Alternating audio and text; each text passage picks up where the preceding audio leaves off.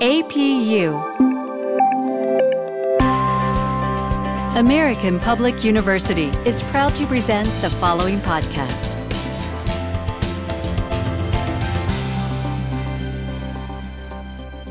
Welcome to the Intellectable Podcast. I'm your host, Dr. Gary Deal. Today we're talking about the exciting future of space exploration and space commerce over the next few decades. My guest today is Dr. Dan Britt, who is Pegasus Professor of Planetary Science at the University of Central Florida, Director for the Center for Lunar and Asteroid Surface Science, and Director of the Exolith Lab. Dan, welcome to Intellectable, and thank you for being our very first guest on our very first episode. Well, thanks very much, Gary. I appreciate the invitation and the chance to have a chat. Absolutely. It's a pleasure to have you here. Well, I want to get into quite a few topics related to space exploration, space commerce, the work that the Exolith Lab is doing in conjunction with UCF and NASA. But before we do that, I definitely want to touch upon something that you had mentioned to me in an earlier conversation that I thought was fascinating to cover. And that is the fact that in your early career, you were, and correct me if this is in any way inaccurate, an ICBM missile launch officer for the United States Air Force. Is that right? That's correct. Oh boy. So tell us about what that's like. I'm imagining you sitting in a room underground waiting for a command to do something that you hope you never have to do. That's pretty much exactly what it is. Actually, a very boring job. Huh. You're on alert for 24 hour shots two or three times a week, and uh, you're in a fairly remote location. My base was in Cheyenne, Wyoming, and so I would drive out into the wilds of the Great Plains, and my launch control center was literally in the middle of nowhere. Hmm.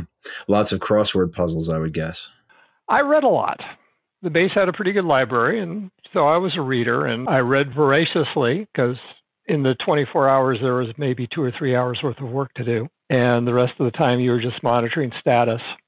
Now, we talked about this previously, but refresh my memory in terms of how, to the extent that it's declassified, of course, how that process works. If the United States government decided that it was time to launch for whatever reason, someone has to call you, as I understand it, and it's a two person process to, or at least at the time you were there, to initiate a launch. It's not something you could do, in other words, on your own uh, volition.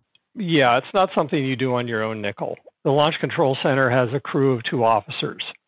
So it takes two officers to put a launch vote into your missiles from your launch control center. And then you have to have another launch control center put another launch vote in before that actually activates things. Gotcha.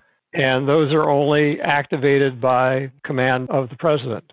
So the codes are not something that you would have. You'd have to receive those. So even if, for example, there was a a conspiracy or a collusion between two missile launch officers, you couldn't independently decide amongst yourselves, hey, we're going to launch today?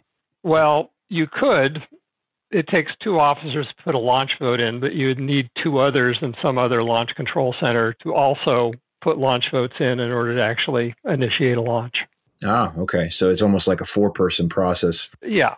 And you do have verification codes there so that you know you're getting the right code.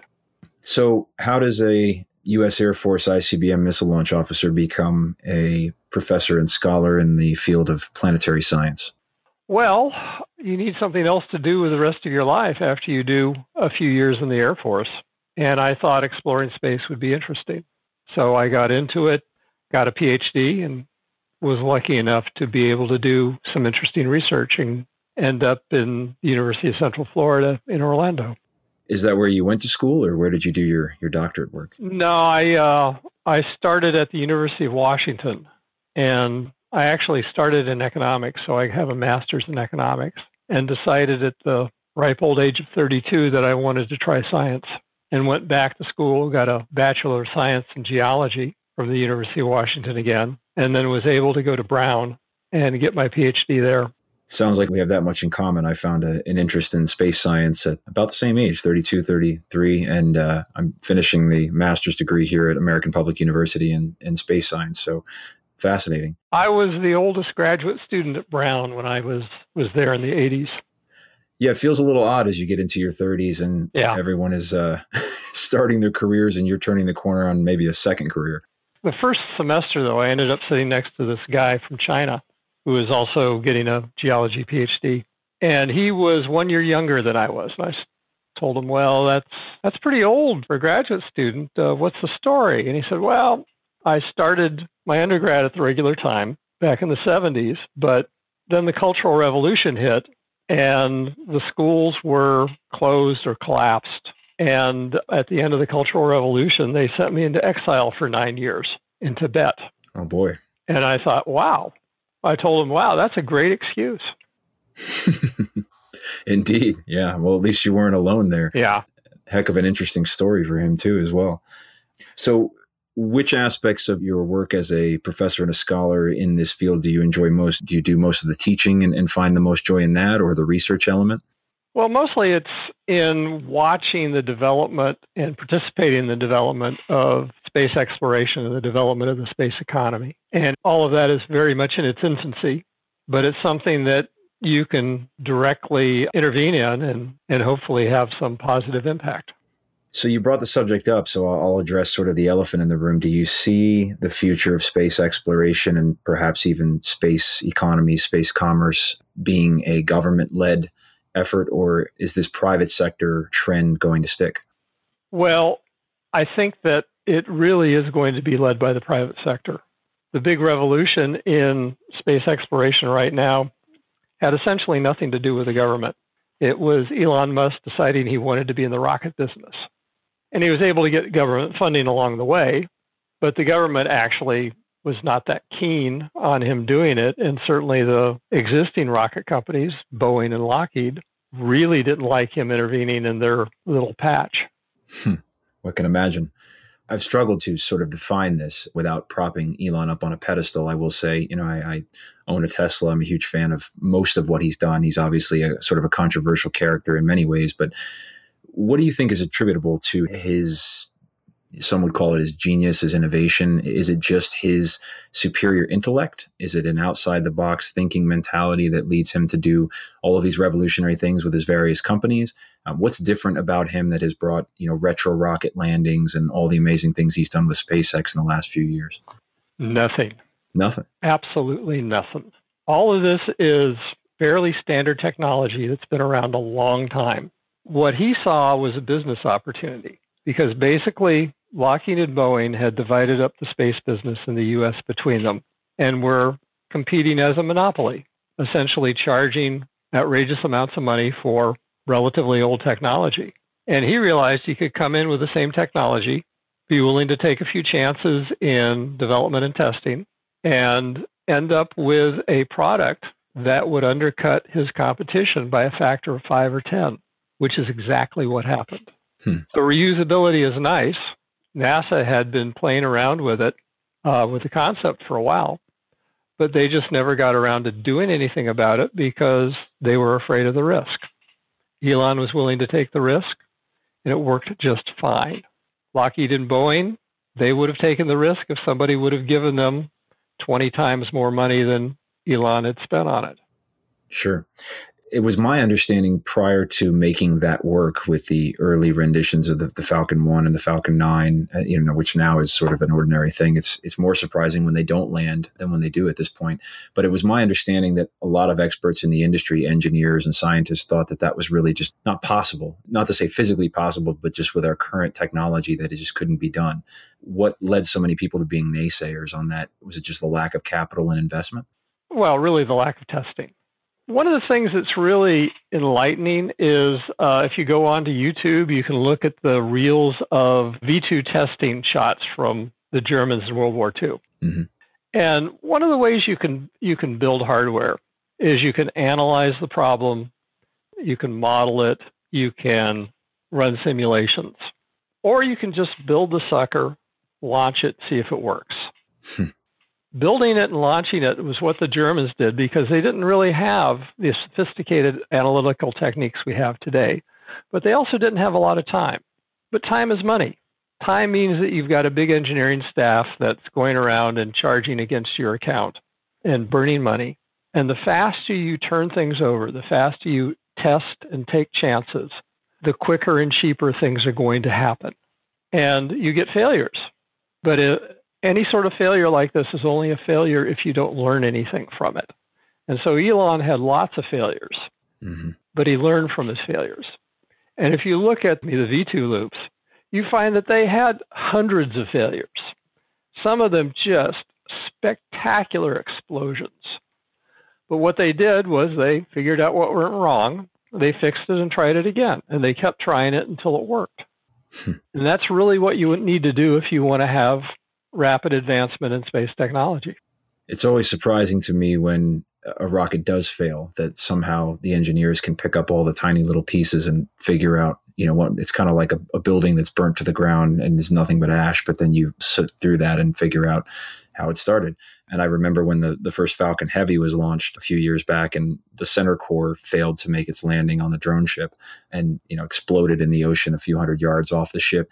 But somehow they managed to recover and, and figure out, I would assume from the, the data and the relays that they didn't have enough igniter fluid for the, the liquid engines yeah. and they weren't able to restart in time. And I, am always impressed by their ability to retroactively figure that out when all you have is a, a pile of scrap metal on the back end. One guy that I knew when I was a missile launch officer, another missile launch officer, had been a crew on the early Atlas ICBMs.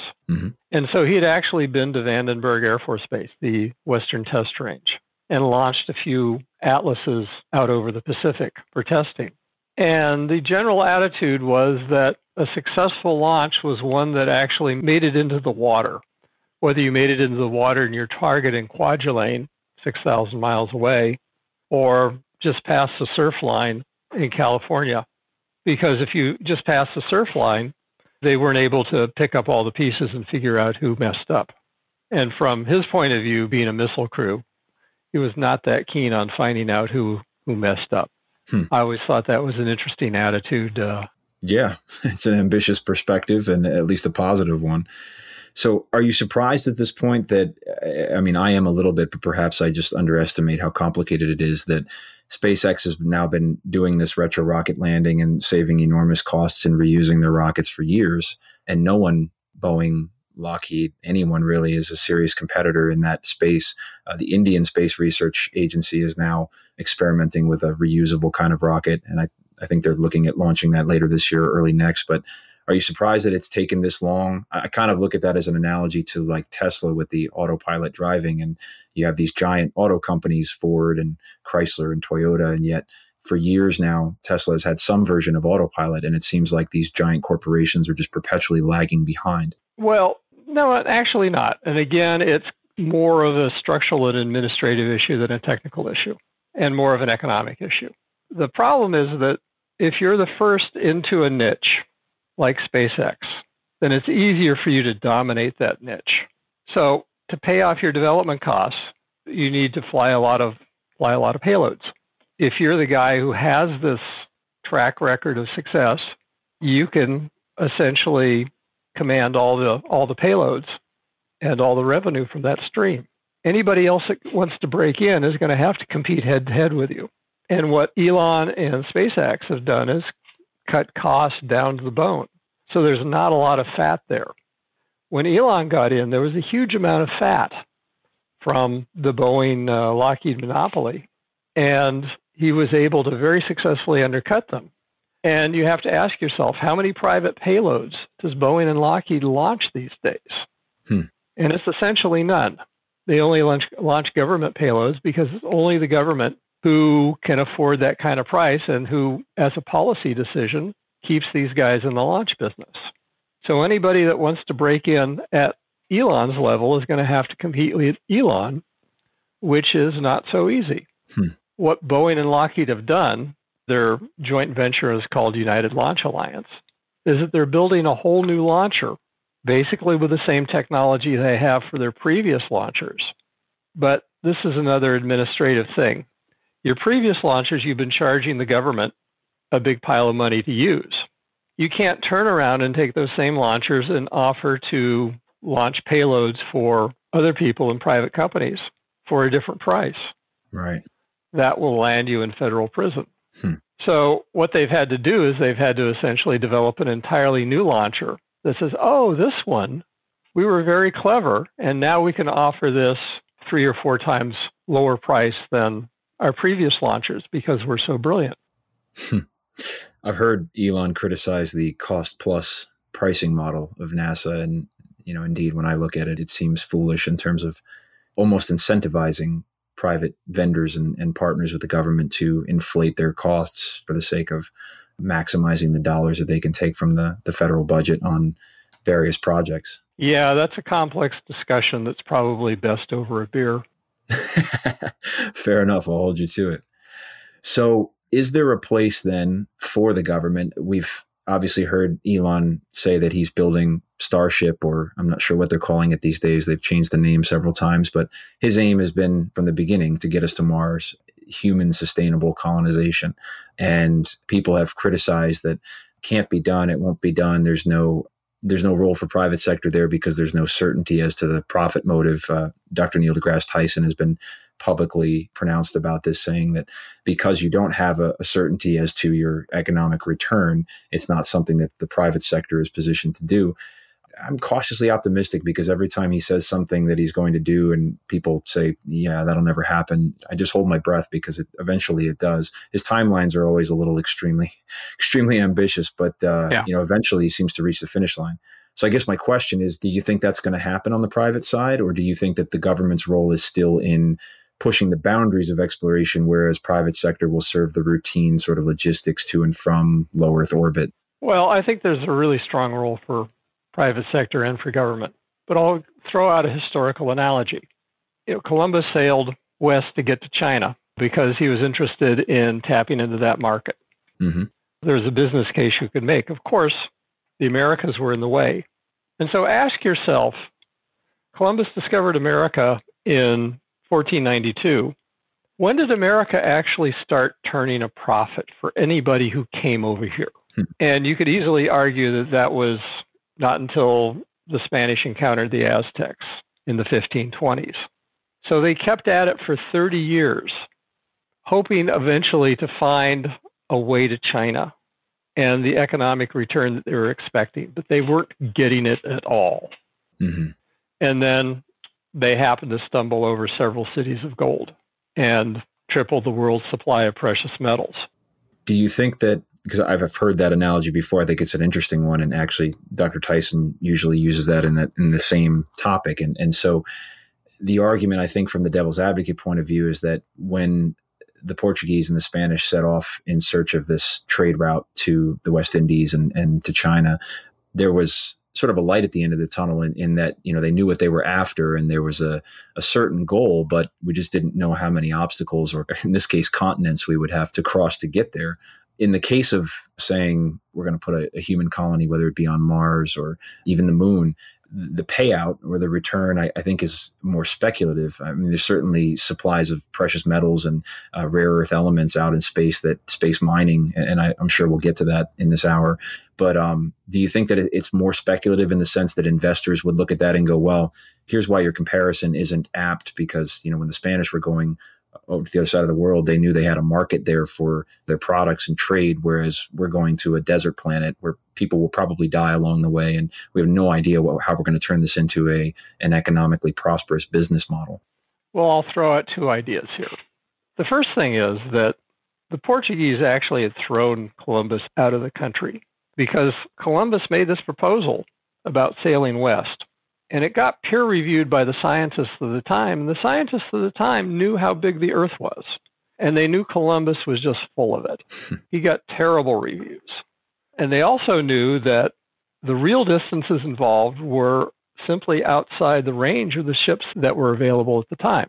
That if there wasn't a, the Americas in the way, they would die simply from things like starvation and scurvy and running out of fresh water. The Spanish were no dummies either. They sent the proposal out for peer review and it just got utterly panned.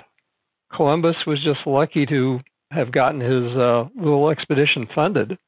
And so the point is, there are enough unknowns that I can't really project what the cost benefit is going to be and what the product is going to be. Mm-hmm.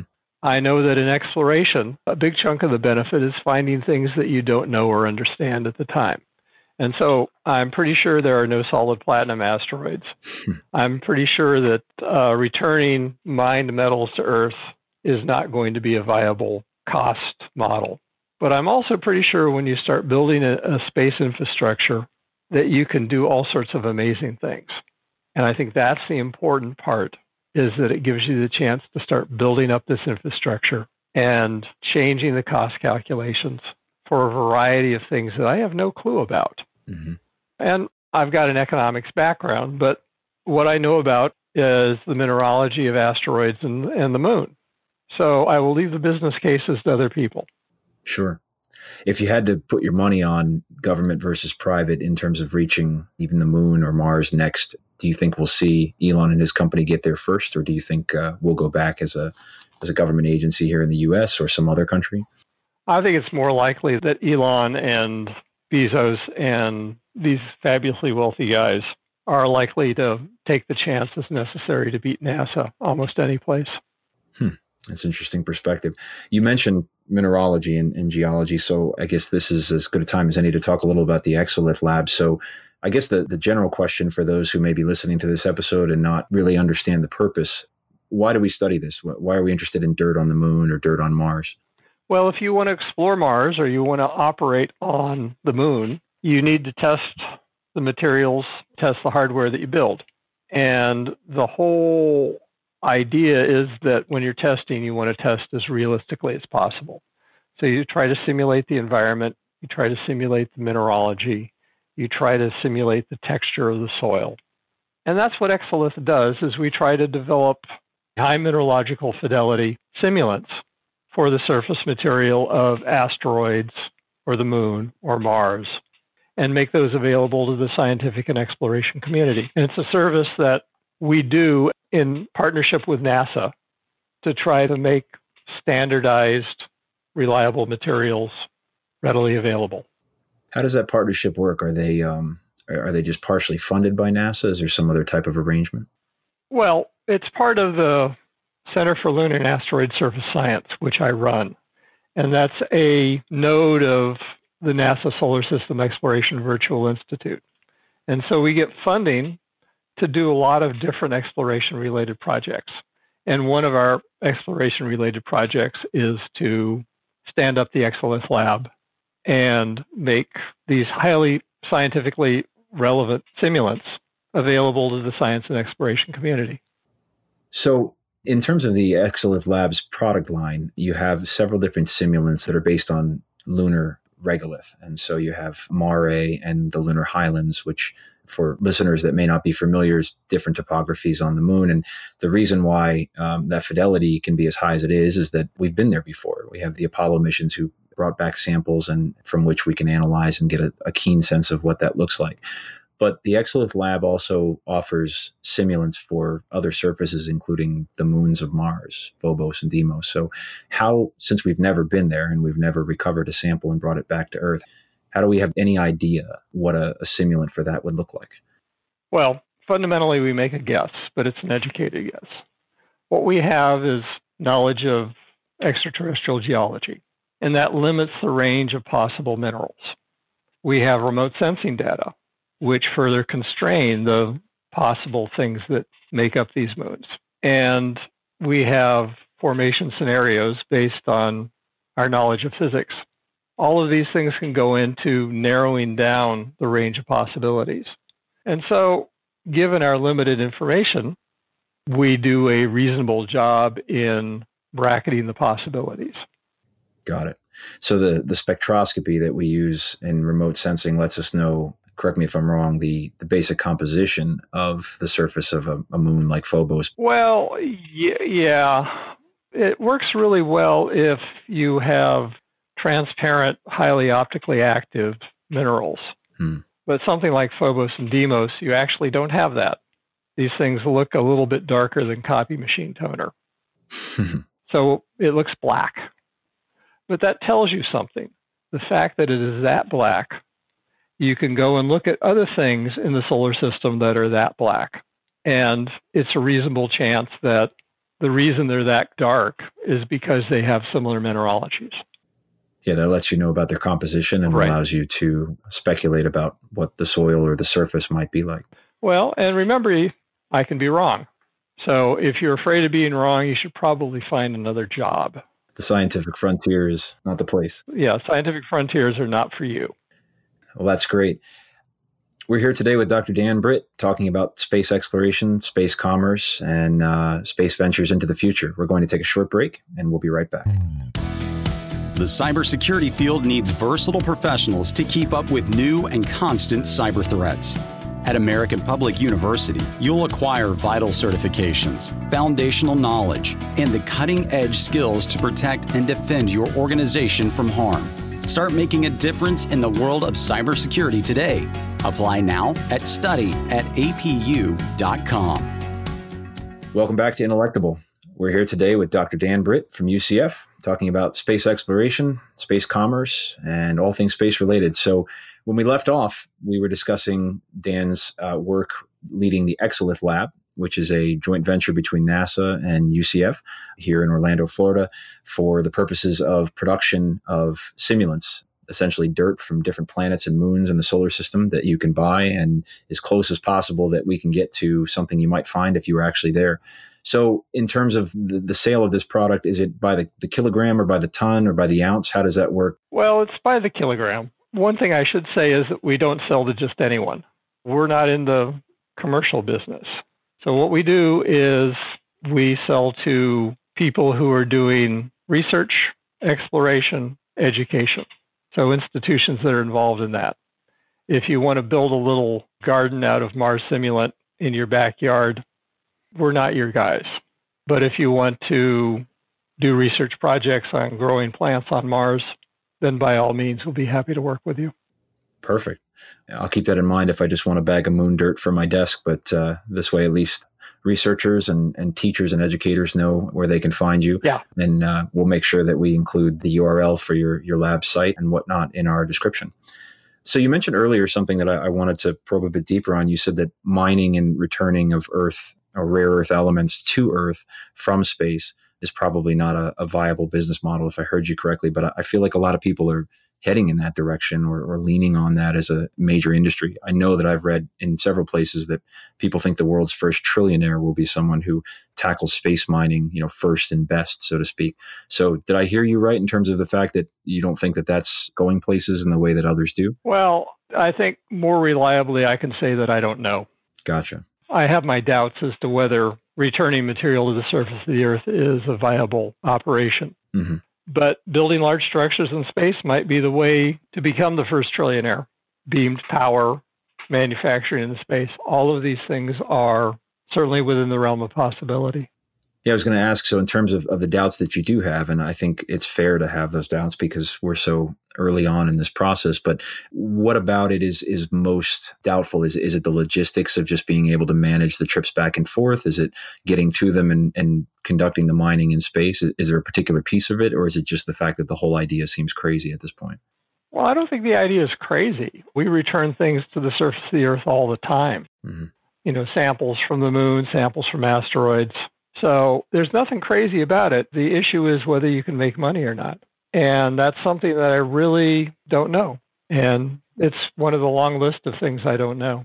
I think, correct me if I'm wrong, that part of, of NASA's agenda, and you know, maybe not necessarily for, for space mining, but is to sort of lasso, for lack of a better term, an asteroid and put it into orbit around our moon for further study and you know maybe even an infrastructure there. Do you think that's a potential stepping stone to an industry like this? Well, potentially. This was part of a NASA mission during the Obama administration, where the idea was to it was called the asteroid redirect, where you could put a, a small asteroid in a in a distant lunar orbit.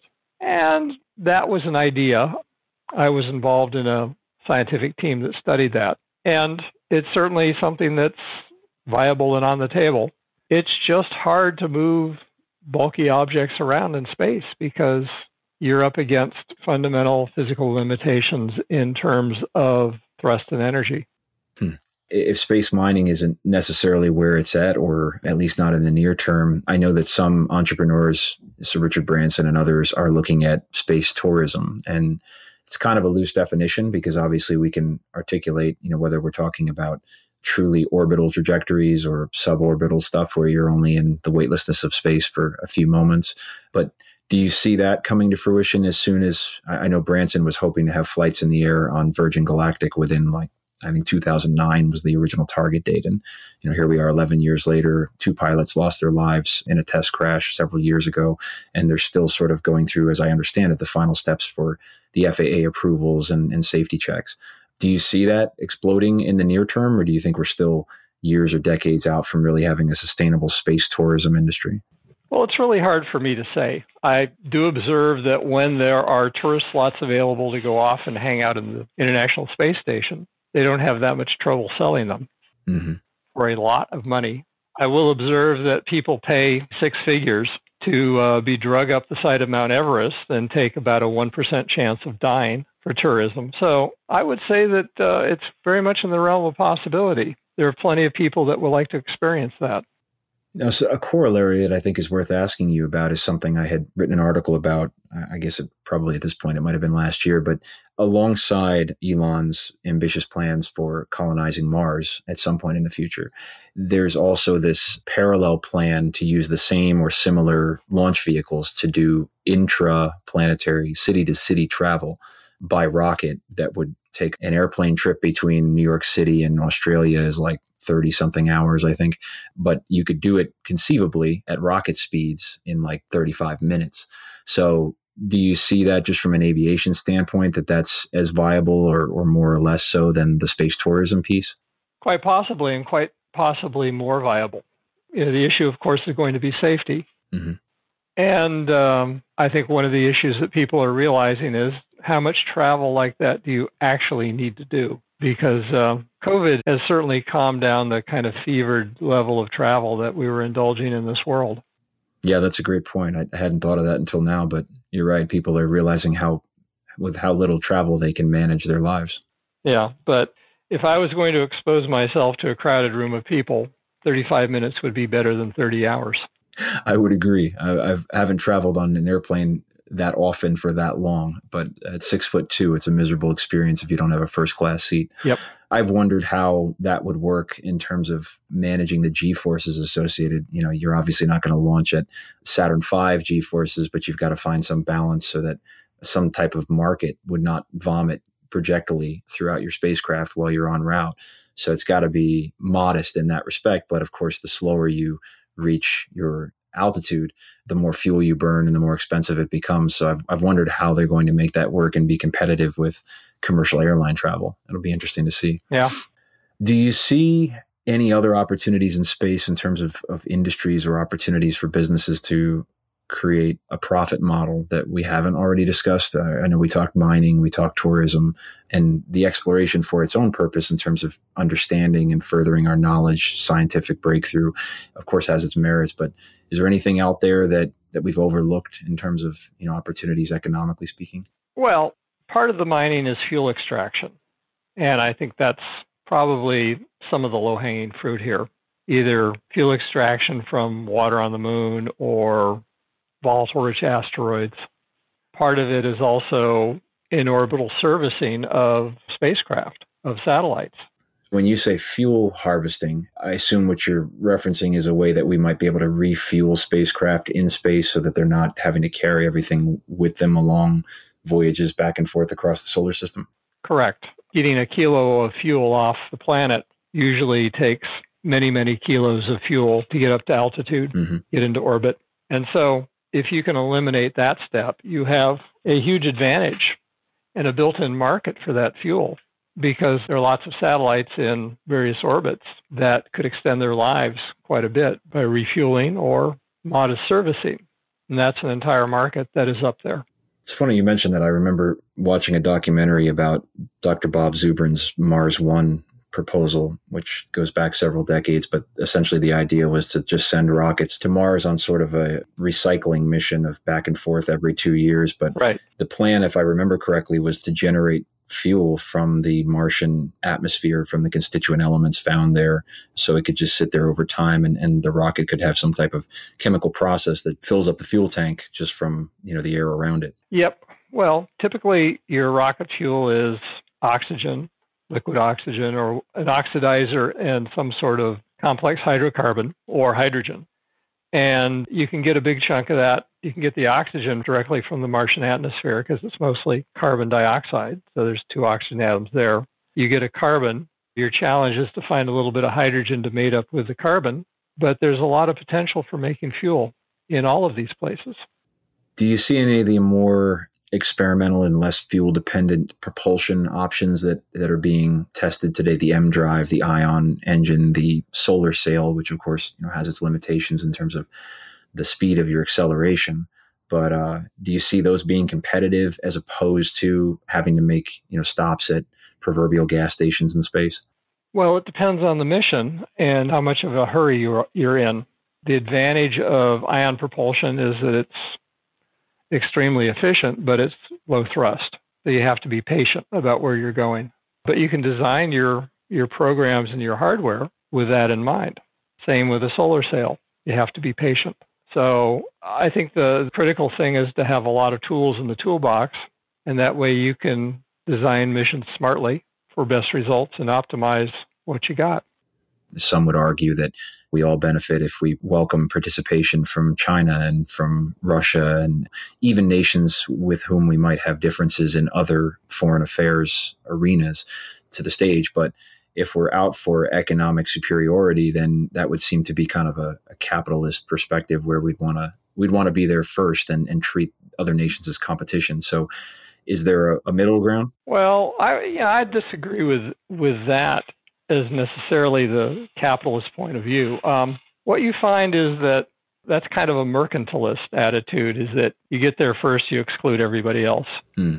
And what we found is that freer trade works great for almost everybody concerned. That's really the lesson of economic development. And so there are competitive advantages that some groups have relative to others, and you maximize your returns by trading amongst those competitive advantages. No big deal. Keep it open. Got it. So if I understand correctly, you you would not hesitate to partner to pitch the question a different way. Are there any countries or entities around the world that you would turn your back on in terms of, of partnership? You know, would you advise, for example, that NASA not work with any particular country, or would you say, hey, you know, everybody's welcome into this this joint effort?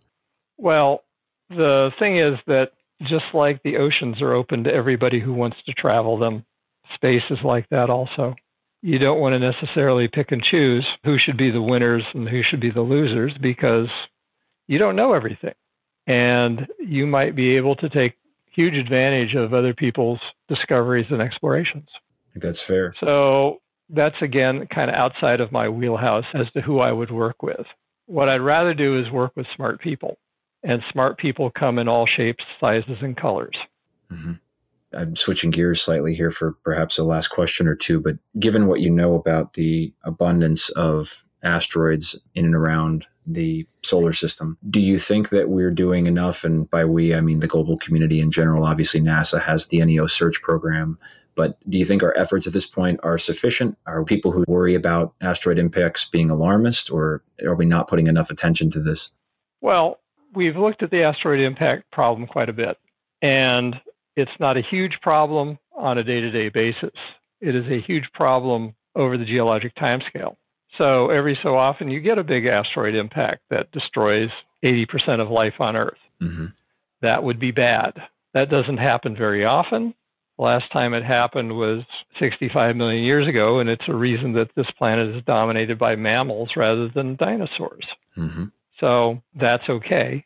But there's two different issues here finding asteroids that are potentially dangerous, which is something that NASA is working on, and finding asteroids that are potentially economically advantageous. And those two don't overlap. That's a different set of orbital parameters and size ranges. And so it's actually something that we probably need to do to help with future space industry is to find more of these small dark asteroids in the right kind of orbits to potentially exploit for minerals and fuel. Got it. When we look at the asteroid that caused the Chicxulub crater in Mexico and what we believe to have wiped out the dinosaurs 65 million years ago, and we compare that with the frequency, as you mentioned, of these kinds of events over the timeline of the Earth, are we overdue at this point for another one? Statistically speaking, is it safe to say we might have another 100 million years to go, or are we about ready for another impact? Well, we certainly don't have another 100 million years ago, but remember, primates have not been around that long. Mm-hmm. Our species amongst primates is only about, you know, 100,000 years old, 70,000 years old. So that's a blink in geologic time. This is a problem of geologic time. So is this a, an actual threat to our species? Well, a modest one. But you buy insurance for lots of reasons. Mm-hmm. And you mostly buy insurance because you're worried about low probability events. So this is a fairly cheap uh, insurance policy.